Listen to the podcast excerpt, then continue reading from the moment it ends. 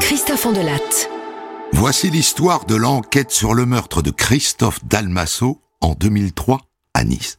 C'est une histoire qui tient plus par la personnalité de la victime que par celle de l'assassin. Christophe Dalmasso était très riche. Et c'était un drôle de type, qui était à la fois cateau très raide et amateur de danseuse russe. Un imprudent qui a fini par en mourir. Pour le débrief, je ferai appel tout à l'heure à maître Sivan du barreau de Nice, avocat de la partie civile. J'ai écrit cette histoire avec Thomas Audouard, réalisation Céline Lebras.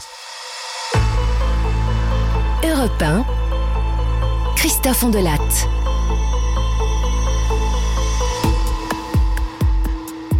Le 2 septembre 2003, à Nice, Christophe Dalmasso, 34 ans, disparaît. Deux jours plus tard, il doit accompagner son père qui a un cancer à des examens. Il ne vient pas. Il ne prévient pas. Son frère l'appelle et l'appelle encore. Christophe, donne-nous des nouvelles. On ne sait pas où tu es. Je suis inquiet, les parents sont inquiets. Allez, fais-nous signe. Fais-nous signe. Pas sûr. Le 9 septembre, six jours après sa disparition, on retrouve sa voiture, une BMW, dans la banlieue de Nice, carbonisée. Quand il l'apprend, c'est-à-dire pas tout de suite, trois jours plus tard, le frère Laurent Dalmasso se rend alors au commissariat. Alors monsieur, ce qu'on peut faire pour l'instant, c'est rien de plus que ce qu'on appelle une RIF. Une recherche dans l'intérêt des familles. Mais je crois que c'est plus grave que ça. Vous savez, mon frère avait... Il avait pas mal d'argent.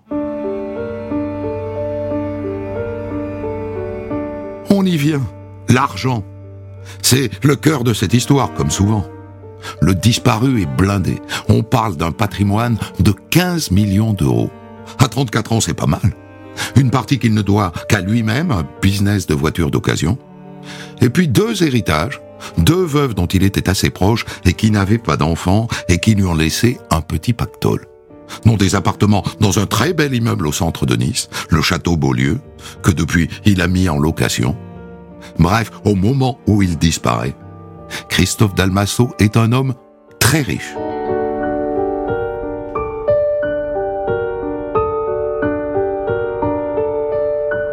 Le 19 septembre, enfin, la brigade criminelle de Nice s'empare du dossier. Bon, mais les gars, voilà ce qu'on a pour l'instant. Le type reçoit un dernier appel sur son portable à midi, midi 19 exactement, le 2 septembre. Et après, plus rien. Deux heures plus tôt, il a effectué un retrait d'argent dans le centre de Nice. Et depuis, aucun mouvement bancaire. Et donc on retrouve sa voiture une semaine plus tard complètement cramée dans le quartier de Moulins. Voilà, pour l'instant, c'est tout ce qu'on a. Cette voiture brûlée, justement. Et si on allait la fouiller? Dans le coffre, les policiers retrouvent son trousseau de clés et rien d'autre.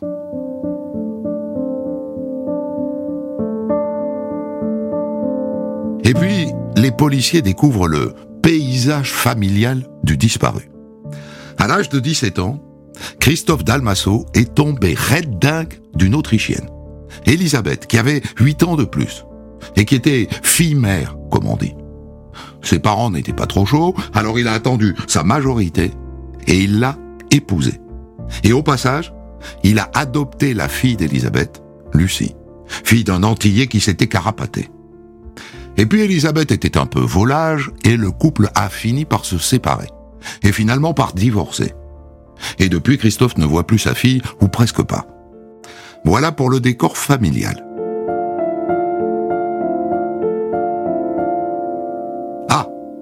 Une chose sur laquelle je ne voudrais pas que vous vous mépreniez. Avec le portrait que je vous ai tracé, vous vous êtes peut-être fait dans la tête l'image d'un golden boy niçois. Genre flambeur, genre matu. Eh ben pas du tout. Si vous imaginez ça, vous êtes complètement à côté de la plaque. Christophe Dalmasso est un homme très pieux, très priant. C'est un cateau tendance raide. Il a toujours un chapelet dans la poche.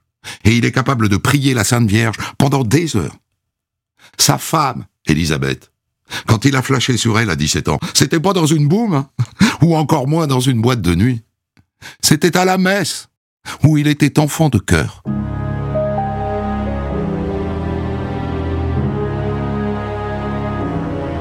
Et aujourd'hui, cet homme a disparu.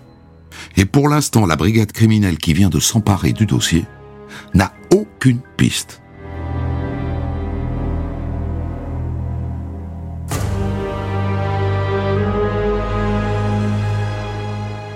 La mère de Christophe, René Dalmasso, donne aux policiers une première piste. Moi, je sais que Christophe a eu un problème avec des gitans l'année dernière. Dans mon souvenir, c'était euh, vers le mois d'août. Ils ont essayé de lui vendre une voiture dont ils avaient maquillé l'année. Et donc il avait porté plainte. Effectivement, on retrouve trace de cette plainte. Trois gitans qui ont dû reprendre leur voiture et le dédommager à hauteur de 15 000 euros. Et comme ils l'avaient mauvaise, ils sont venus le menacer à deux, baraquer, mais il ne s'est pas laissé impressionner, il a empoché ses 15 000 euros. Et ils ont repris leur voiture. Du coup, est-ce qu'ils n'ont pas voulu se venger? Les policiers auscultent les relevés téléphoniques des trois gitans. Eh ben non. Non, il n'était pas du tout dans le coin au moment de sa disparition. C'est une fausse piste.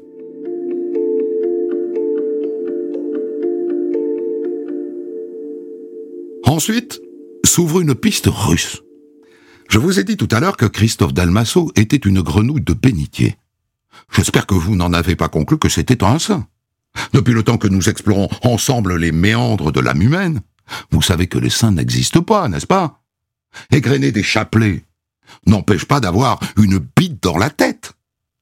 Christophe Dalmasso a ses habitudes dans un cabaret russe, à Nice.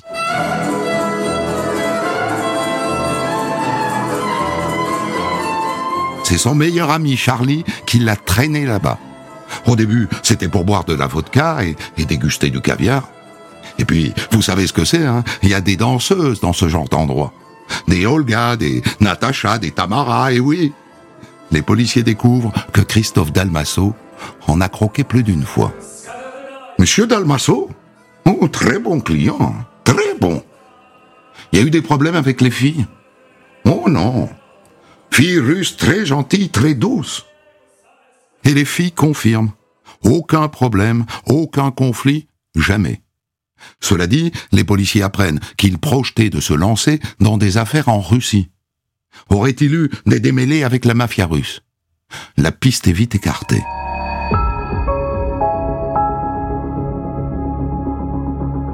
À partir de là, sur quelle piste partir?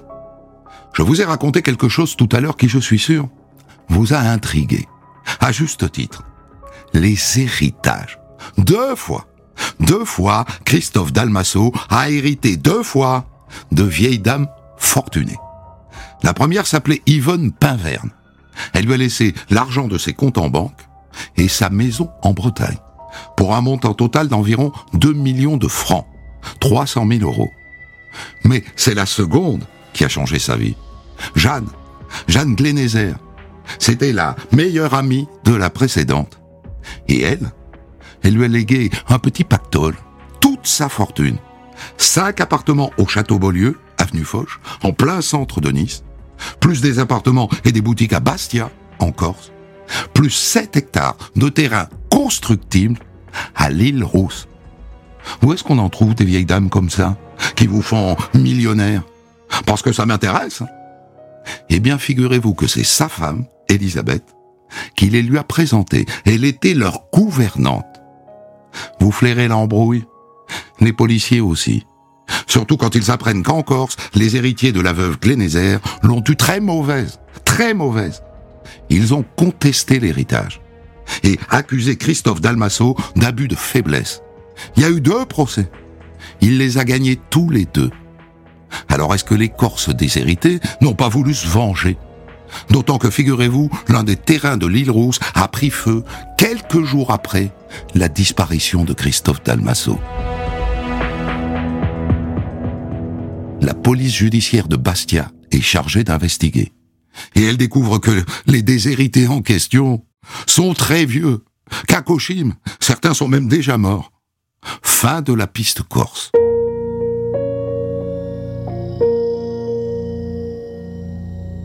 Quatre mois après la disparition de Christophe, début janvier 2004, le 9, Elisabeth, l'ex-femme de Dalmasso, vient souhaiter ses bons voeux à son ex-belle-mère.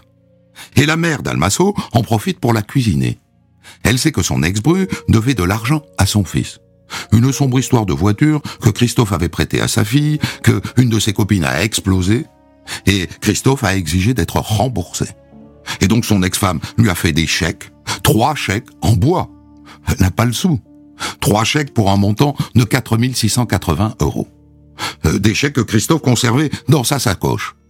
Laquelle sacoche a disparu. Or voilà ce que lui dit Elisabeth. Ah ben je dois plus rien à Christophe. Ah bon? Comment ça? Eh ben Edno, il m'a rendu les chèques. Edno C'est le petit ami de Lucie, la fille adoptive de Christophe. Un Brésilien, un danseur de capoeira. Il lui a rendu chèques Mais d'où est-ce qu'il les sortait se dit la mère. D'où tient-il des chèques qui étaient dans la sacoche de Christophe, qui a disparu? Ça serait donc lui? Ça serait Edno? Non. Les parents d'Almasso filent direct chez les flics, qui, dans la foulée, convoquent Elisabeth, laquelle se justifie en racontant une sombre histoire. Eh bien, eh bien, en fait, euh, Edno, c'est le copain de ma fille Lucie. Et, mais en quelque sorte, il a racheté ma dette auprès de Christophe. Il lui a donné un terrain qu'il avait au Brésil.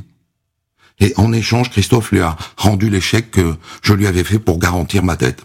Voilà.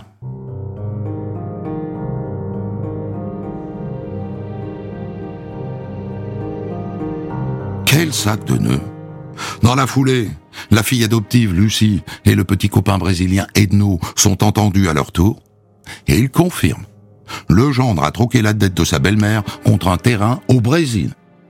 On vous raconte des trucs comme ça, vous. Vous y croyez? Les flics non plus. D'autant que quand on lui demande quel terrain et où est le titre de propriété, ça nage, ça nage la brasse coulée. Et donc à partir de ce moment-là, les policiers ont le gendre dans le nez. Et pas que lui. Hein. Il garde aussi un œil sur la fille, Lucie, et tant qu'à faire sur l'ex-femme, Elisabeth.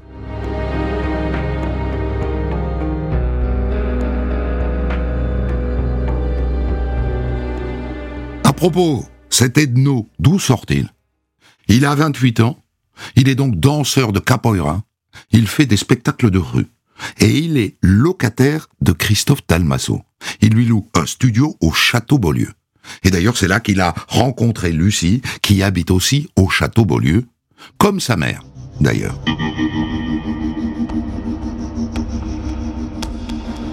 Les policiers de la crime de Nice demandent l'aide des autorités brésiliennes. Ont-ils la trace d'un terrain cédé par Edno à un Français nommé Christophe Dalmasso La réponse ne vient pas tout de suite. Hein. Les Brésiliens traînent des pieds.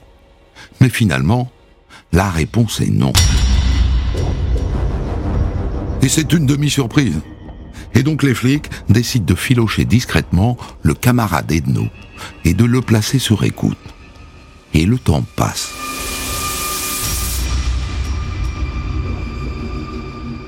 En septembre 2004, soit un an après la disparition de son père, Lucie Dalmasso, qui doit se douter que les flics les ont à l'œil, elle et son chéri Edno, vient d'elle-même au commissariat. Voilà, euh, mais en vérité, j'ai un doute sur Edno. Je suis plus avec lui, mais on a été ensemble, et donc, juste après la disparition de mon père, il m'a montré un chèque. Et c'était un chèque vierge de mon père. Je vous en ai pas parlé la dernière fois, et aujourd'hui je vous en parle. Et puis par ailleurs, je voulais vous dire que, bah en fait, mon père, il est vivant. J'ai eu des nouvelles de lui. Il a refait sa vie au Brésil. Ah bon? Et par qui vous avez eu des nouvelles? Par un de ses amis là-bas. Un type qui s'appelle Marcello. Et il a pris contact avec vous comment ce Marcello? Mais il m'a appelé d'abord sur mon portable et puis ensuite dans des cabines publiques. Moi, on vérifie tout ça. Elle n'a reçu aucun coup de fil du Brésil. Aucun. Donc, elle dénonce Edno et en même temps elle le couvre. C'est très étrange, ça. Est-ce qu'elle serait sa complice?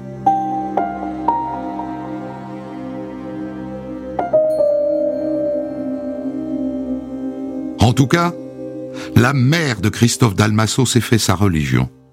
Quelques jours plus tard, elle débarque chez Edno, revolver en main. La mère, 60 balais. Madalton. Fais pas un pas ou je t'éclate la tête. La mère est désormais convaincue que le petit copain et sa petite fille ont tué son fils. Et donc dans la foulée, Edno va porter plainte. Les policiers débarquent chez la mère. Sans problème, elle leur donne son arme. Elle était chargée de fausses munitions en carton, qu'elle avait peintes au feutre doré pour faire croire à des vrais.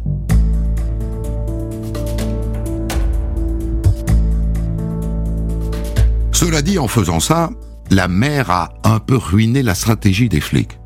Parce que ils comptaient sur les écoutes et sur une traque discrète. Et elle, pressée, on la comprend, hein, pressée d'avoir des réponses, est venue tout mettre par terre. Trop tard. Maintenant, il n'y a plus qu'une seule issue. Placer Edno en garde à vue. Et avant, perquisitionner son studio. Tiens, regarde ce que j'ai trouvé. Une carte de la plateforme du bâtiment de Nice au nom de Christophe Dalmasso. En garde à vue, Edno doit s'expliquer sur la présence de cette carte chez lui. Au début, il patauge, et puis la mémoire lui revient. Mais c'est normal. J'avais prévu un accord avec euh, Monsieur Dalmasso euh, de faire des travaux dans l'appartement du premier étage du, château Beaulieu pour euh, transformer euh, l'appartement en salle d'entraînement de capoeira. Et donc Christophe, il m'avait laissé cette carte pour que je puisse aller euh, acheter des matériaux. Sauf qu'un ami commun dément totalement. Ouais, Christophe, il disait que c'était hors de question, ça, la salle de capoeira. Qu'il fasse une salle de danse. Euh, euh, il disait que la copropriété aurait pas supporté le bruit, quoi. D'un cours de danse. Et donc, à l'issue de sa garde à vue, Edno, Edno Borba da Silva, est présenté au juge qui le met en examen pour enlèvement et séquestration, et qui l'envoie à la maison d'arrêt de Grasse. Le juge l'a mise en examen pour enlèvement. Parce que pour l'instant, on n'a pas retrouvé le corps de Christophe Dalmasso. Mais en vérité, à ce moment-là, les gendarmes l'ont retrouvé. En août dernier, à Golfe-Juan, en mer. Deux pieds, un tibia, un bassin, l'arrière d'un crâne, un fémur et des vertèbres. Et on vient juste de faire le lien avec la disparition de Christophe Dalmasso. Les analyses ADN sont formelles. C'est bien lui. Il est bien mort. Mais de quoi on ne sait pas. Le légiste ne peut pas le dire. En revanche, il pense que le corps a été enterré à un moment. Oui, si vous voulez, sur l'un des pieds, euh, il, reste la chair. Et dans cette chair, donc, on a retrouvé des éléments végétaux, euh, notamment une épine de conifère. Et ça, ça, ça peut vouloir dire que le corps a été euh, inhumé à un moment.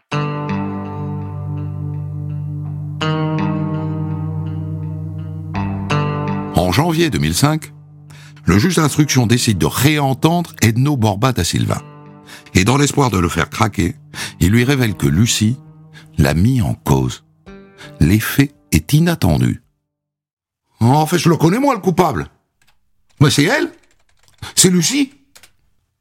Fin août 2003. Elle m'avait demandé de tuer son père en échange d'une somme de 1000 euros. J'ai refusé. Et après, je sais pas comment elle a fait. Elle s'est débrouillée toute seule.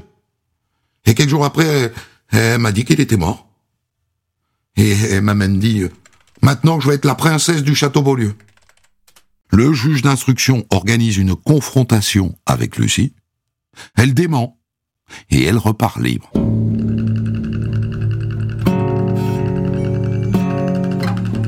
Quinze jours plus tard, Edno Borba da Silva demande à revoir le juge. Il prétend connaître le lieu où le corps a été enterré. C'est dans une colline. Non, dans l'arrière-pays. Les flics l'embarquent immédiatement dans une voiture. Ils lui font sillonner Nice, Cannes, Mandelieu, Valoris, Antibes.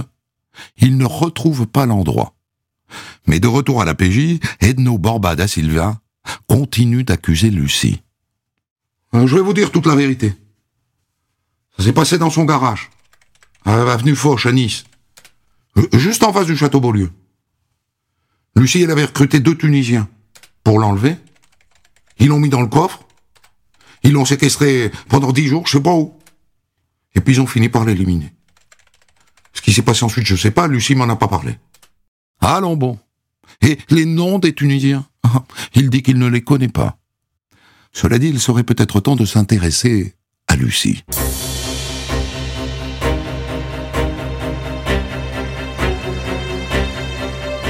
Lucie Dalmasso est interpellée le lendemain et placée en garde à vue. Et son appartement du château Beaulieu est fouillé. Et les policiers tombent sur une lettre. Deux ans avant la disparition de Christophe Dalmasso, le père et la fille se sont embrouillés pour une histoire d'argent. De l'argent qu'il lui avait donné pour financer ses études, et qu'il a finalement en partie repris. Il s'est directement servi sur le compte en banque de sa fille, pour lequel il avait une procuration. Et donc Lucie lui a fait un procès pour ça. Procès qu'elle a perdu. Le jugement définitif est tombé un mois avant la disparition de son père. Ça fait un sacré mobile pour un meurtre, ça. D'autant que les flics découvrent que Christophe Dalmasso, après cet épisode, a décidé de déshériter sa fille au profit de son frère. Et comme on ne peut pas déshériter sa fille, il s'est lancé dans une procédure en désaveu de paternité. Alors voyons ce que Lucie a à dire. En garde à vue, elle est droite, froide, elle fixe le mur. Quand mon père a disparu, mais je ne savais pas, moi, que j'avais perdu mon procès contre lui. Je ne savais pas non plus qu'il m'avait déshérité. Et encore moi qui voulais revenir sur mon adoption. Peut-être. N'empêche que le juge la met en examen pour complicité de meurtre et l'envoie en prison. Et quelque temps plus tard, il fait la même chose avec sa mère, Elisabeth. Le juge a maintenant les idées assez claires. Il pense qu'Edno Borba da Silva a tué Christophe Dalmasso à la demande et avec la complicité de l'ex-femme de celui-ci, Elisabeth, et de sa fille adoptive, Lucie.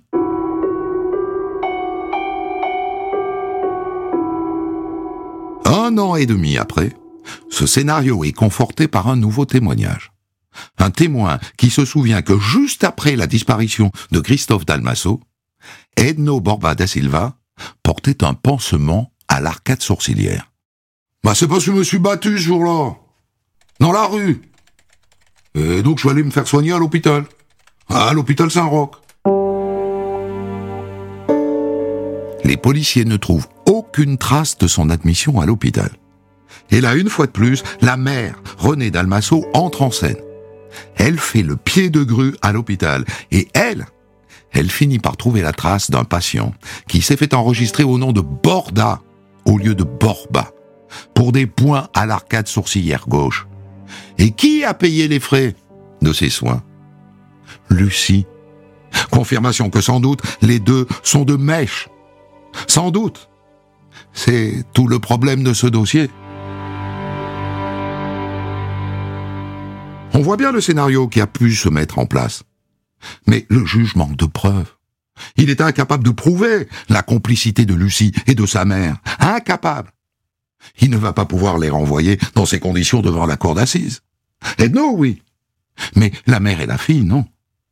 Et donc il rend les concernant une ordonnance de non-lieu. Et il décide de renvoyer Edno Borba da Silva seul devant la cour d'assises.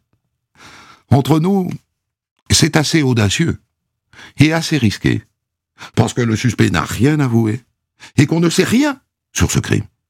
On ne sait pas où il a eu lieu, on ne sait pas comment il l'a tué, on ne sait pas pourquoi il l'a tué. C'est un dossier branlant, très branlant. Le procès du Brésilien s'ouvre en mars 2009 à Nice. Et Lucie est là, sur le banc des parties civiles des victimes, aux côtés de sa grand-mère. Elle ne se regarde pas. Et depuis son box, Edno Borba da Silva maintient ce qu'il dit depuis le début.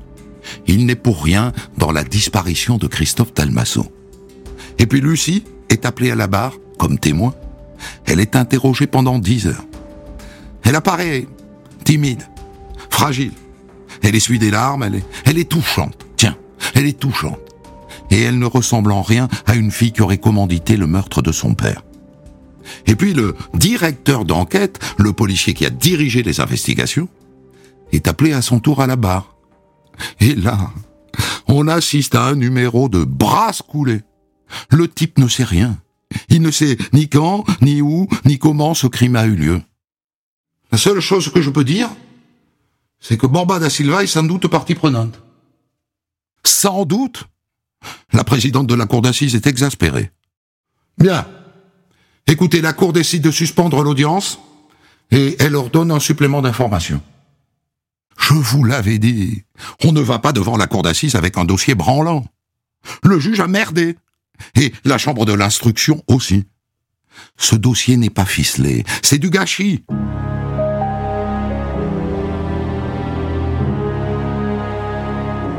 Et donc, l'enquête reprend. Et elle est confiée cette fois au procureur d'Aix-en-Provence. On va pas redonner le même dossier à des gens qui l'ont bâclé. Première conséquence. Lucie est à nouveau mise en examen pour complicité de meurtre. Mais elle reste libre. Et deuxième conséquence, Edno Borba da Silva, qui a passé quatre ans derrière les barreaux, est libéré. Et il est placé sous contrôle judiciaire. Et le juge décide de tout reprendre à zéro de réentendre tout le monde. Tout le monde, dont un témoin qui s'appelle Wissem Krayem, qui avait déjà été entendu précédemment, mais qui n'avait pas tout dit. C'est-à-dire que depuis, je suis entré en religion. Et donc Dieu me commande de vous dire aujourd'hui toute la vérité. Le 2 septembre 2003, en début de soirée, Ednou, il m'a demandé de venir chez lui. Il m'a dit qu'il fallait que je l'aide à descendre des gravats. Et quand je suis arrivé, mais j'ai trouvé six sacs poubelles. Il les avait doublés, scotchés. Et j'ai remarqué que son appartement avait été complètement nettoyé. Et donc, je, je l'ai aidé à porter ses sacs poubelles jusqu'à la voiture. Et il y en avait un qui était très lourd, quoi. Il a fallu qu'on le porte à deux. Et là, je me suis rendu compte que mais se comporter, c'était mou, quoi. C'était pas des gravats. Et donc je lui ai dit, c'est quoi là-dedans? C'est un corps? Et là, il m'a répondu oui. Il m'a dit, je me suis emboucané avec un type et, et je l'ai tué. Il dit qu'ils ont transporté les sacs sur les hauteurs du vallon de l'Aube à Valoris et qu'ils l'ont balancé par-dessus un pont. Et sur le chemin du retour, Eno, il a reçu un appel. J'ai pas tout entendu, mais j'ai reconnu la voix. C'était Lucie. Et Eno, il a dit comme ça, tout bene, tout bene, tout va bien, c'est réglé. Il dit que pour le remercier, Edno Borba da Silva lui a donné la BMW de Dalmasso, qu'il a utilisée pendant une semaine, et puis il a pris peur, et il l'a cramé. Enfin, un vrai témoignage. Enfin, on avance. Merci, monsieur Krayem, même si pour le coup, vous vous retrouvez complice. Wissem Krayem est donc mis en examen pour complicité de meurtre.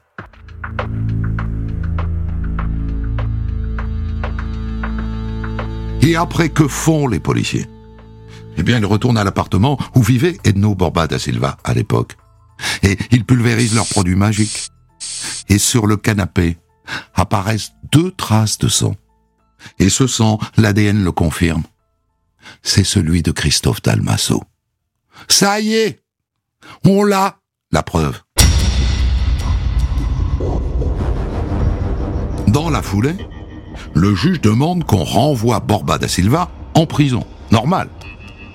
Étrangement, la cour d'appel refuse.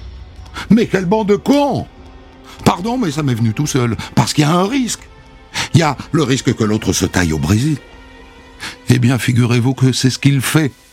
Edno Borba da Silva s'envole pour Rio.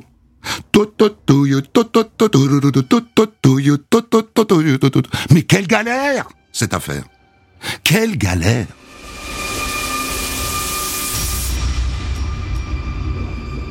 Il ne reste que Lucie.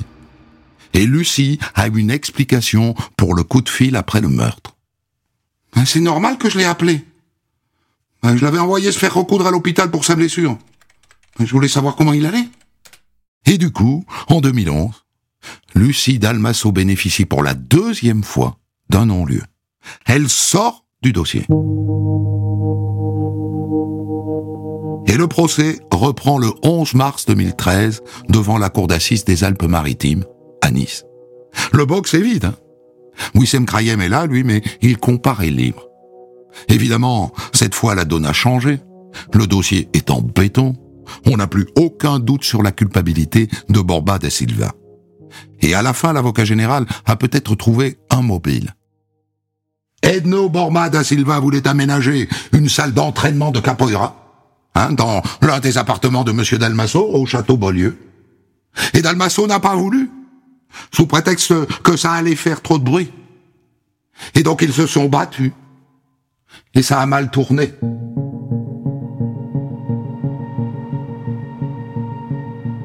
Il requiert 30 ans contre l'accusé en fuite et 4 contre son complice Krayem. Et le verdict tombe. Et l'addition est beaucoup plus lourde. Edno Borba da Silva est condamné par défaut, puisqu'il n'est pas là, à la réclusion criminelle à perpétuité.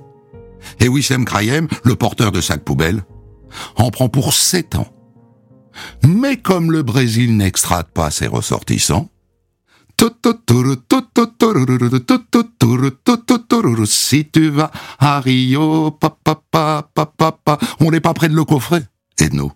Il peut danser la capoeira tranquille. Quant à Lucie Dalmasso, elle a quitté la France. Elle a hérité de son père. Et elle héritera de sa grand-mère.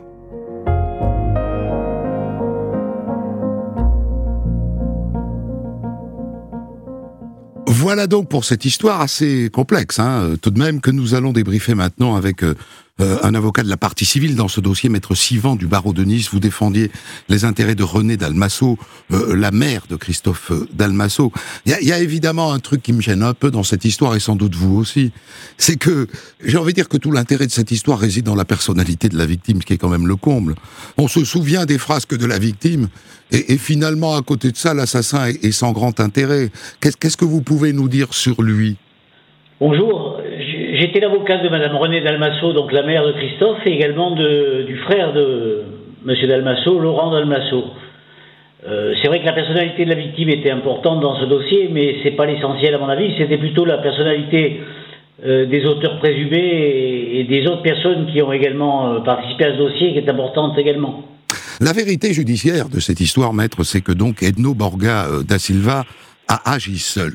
Mais tout de même, on sort euh, de ce récit avec l'impression que Lucie l'a échappé belle. Qu'en dites-vous, vous, et qu'en dit René Lamère Pour répondre à votre question, je parle des auteurs puisqu'il y a au moins deux auteurs identifiés. Un auteur principal, M. Edno Borga da Silva, et un complice, M. Krahem Wissem. Donc je ne peux juridiquement m'appuyer sur euh, la culpabilité reconnue de ces deux personnes. Après, concernant Lucie Dalmasso, le juriste va vous répondre qu'elle est définitivement mise hors de cause. Elle a bénéficié, comme vous l'avez dit, de deux non-lieux rendus par la Chambre de l'instruction de la Cour d'appel d'Aix-en-Provence. Euh, ça, c'est l'opinion du juriste. L'opinion de Mme Dalmasso est bien évidemment tout autre. Elle m'a laissé, dans le cadre de votre émission, un petit mot pour me dire j'ai 79 ans, je ne partirai pas tant que je n'aurai pas eu la vérité. C'est son combat depuis 17 ans et elle va le mener jusqu'au bout avec euh, ses certitudes qui ne sont pas tout à fait les certitudes de la justice pour le moment. Et elle, elle est convaincue que sa petite fille et euh, son ex-bru sont partie prenante de cette histoire. Elle est convaincue intimement de cette situation et, elle considère que Lucie est l'instigatrice de ce dossier. Je, suppose que ça doit être terrible pour elle d'imaginer que, que c'est Lucie qui va hériter. Ah, c'est absolument terrible de, penser que Lucie a des droits un jour sur euh, l'héritage de la famille d'Almasso, d'autant que son fils avait laissé un testament, vous en avez peut-être pas parlé pendant l'émission, du 20 août 2001, dans lequel il disait « Je souhaite, si je ne peux l'obtenir avant mon décès, 20 août 2001, c'est le moment important, c'est le moment où il discute de manière très forte avec sa fille, donc, euh, je souhaite qu'avant mon décès, qu'une action en contestation d'État soit engagée par rapport à Lucie Delmaso Kirstein, ma soi-disant fille. J'ai compris que celle-ci n'avait jamais été ma fille par son comportement et sa plainte à la police contre moi. 20 hmm. août 2001, c'est-à-dire qu'on est quelques jours avant son décès. Mais euh, on ne peut rien faire, n'est-ce pas, maître? Juridiquement, on ne peut rien faire. Euh, ce dossier est toujours d'actualité parce que Madame Dalmasso lui donne l'actualité nécessaire. Elle a écrit encore au procureur général à la fin de l'année 2019 et le, le, parquet général vient de lui écrire au mois de février 2020 disant que les éléments qu'elle avait communiqués, s'ils n'ont pas été soumis à l'examen du premier juge d'instruction et s'ils sont constitutifs de faits visant à fortifier les charges qui ont été trouvées trop faibles, soit de donner au fait de nouveaux développements utiles à la manifestation de la vérité, sont susceptibles de réouvrir cette affaire. Parce que pour Mme Dalmasso, il n'est pas question qu'elle soit clôturée. Donc il, est, il y a eu une hypothèse dans laquelle une, une action pourrait être engagée contre Lucie? Le principe pour Mme Dalmasso, c'est de compiler l'ensemble des éléments. Elle connaît ce dossier qui fait plus de 2500 ou 2800 cotes. Elle connaît ce dossier sur le bout des ongles. Euh, numéro de téléphone, euh, elle peut vous donner le numéro d'une cote avec les numéros de téléphone qui sont dessus. Elle le connaît par cœur, elle y travaille tous les matins que Dieu lui permet de vivre. Hmm. Je suppose que euh, cette histoire a un peu dégradé l'image de, son fils au passage. C'est un effet induit de l'enquête. Ça l'a marqué, ça, ça la peine, ça. Ce qui la peine, c'est la façon dont cette enquête a démarré, où on l'a pas cru et où il a fallu que, vous l'avez rappelé, euh, elle intervienne personnellement dans cette enquête pour faire comprendre, parce qu'elle a senti tout de suite que son fils était décédé. Et donc elle, elle, a lutté comme on ne doit pas lutter quand on est une partie civile et la mère de quelqu'un de disparu. Justement, elle estime que on a démarré trop tard et on a mal démarré et la suite s'est mal passée. Je prendrai un seul exemple de ce dossier. Vous avez eu quand même quatre années d'instruction réalisées par le juge d'instruction à Grasse. Quatre années d'instruction, c'est des, heures et des journées d'interrogatoire. Ce dossier est parti de Grasse, où il était instruit, avec une ordonnance de renvoi criminel, c'est-à-dire que le juge d'instruction avait ordonné le renvoi de Lucie et de l'ensemble des personnes devant la juridiction de la cour d'assises. Il y a eu un appel formé notamment par Lucie, et c'est sur appel que la Chambre de l'instruction a ordonné un non-lieu. La Chambre de l'instruction, dans cette matière, elle est saisie d'une question, une seule, c'est est-ce qu'il existe charge suffisante c'est-à-dire, euh, est-ce que le dossier révèle des charges suffisantes pour envoyer quelqu'un devant une cour d'assises? Et à cette question, on a répondu par la négative concernant Lucie. Et c'est dommage, et Mme Delmasso le déplore, que cet arrêt donc qui est soumis à la chambre d'instruction à trois magistrats qui prennent connaissance du dossier à ce moment-là et qui ont donc savoir si on renvoie quelqu'un aux assises ou pas, a ordonné tous les non-lieux qui ont été un petit peu le, cheminement euh, douloureux de cette affaire par la suite. Il y a aussi des magistrats qui doivent avoir quand même euh, des états d'âme, ce sont ceux qui ont refusé la réincarcération de d'Edno Borgada Silva. Oui, de ne pas avoir conservé ce monsieur sous main de justice de manière plus sévère, c'est pas normal. Il est parti, euh, on ne sait d'ailleurs pas toujours pas comment. Mais enfin, il est allé prendre un avion pour le Brésil. Euh, ça ne se pas tous les jours comme ça. C'est fou, on a trouvé du sang chez lui, de la victime, donc il euh, n'y a, plus de doute. Non, et puis on avait la possibilité de prolonger sa détention en l'état des charges nouvelles, justement, qu'on avait trouvées. Évidemment. Je vous remercie infiniment, maître, maître Sivan du barreau de Nice, d'avoir accepté notre invitation. Des centaines d'histoires disponibles sur vos plateformes d'écoute et sur europe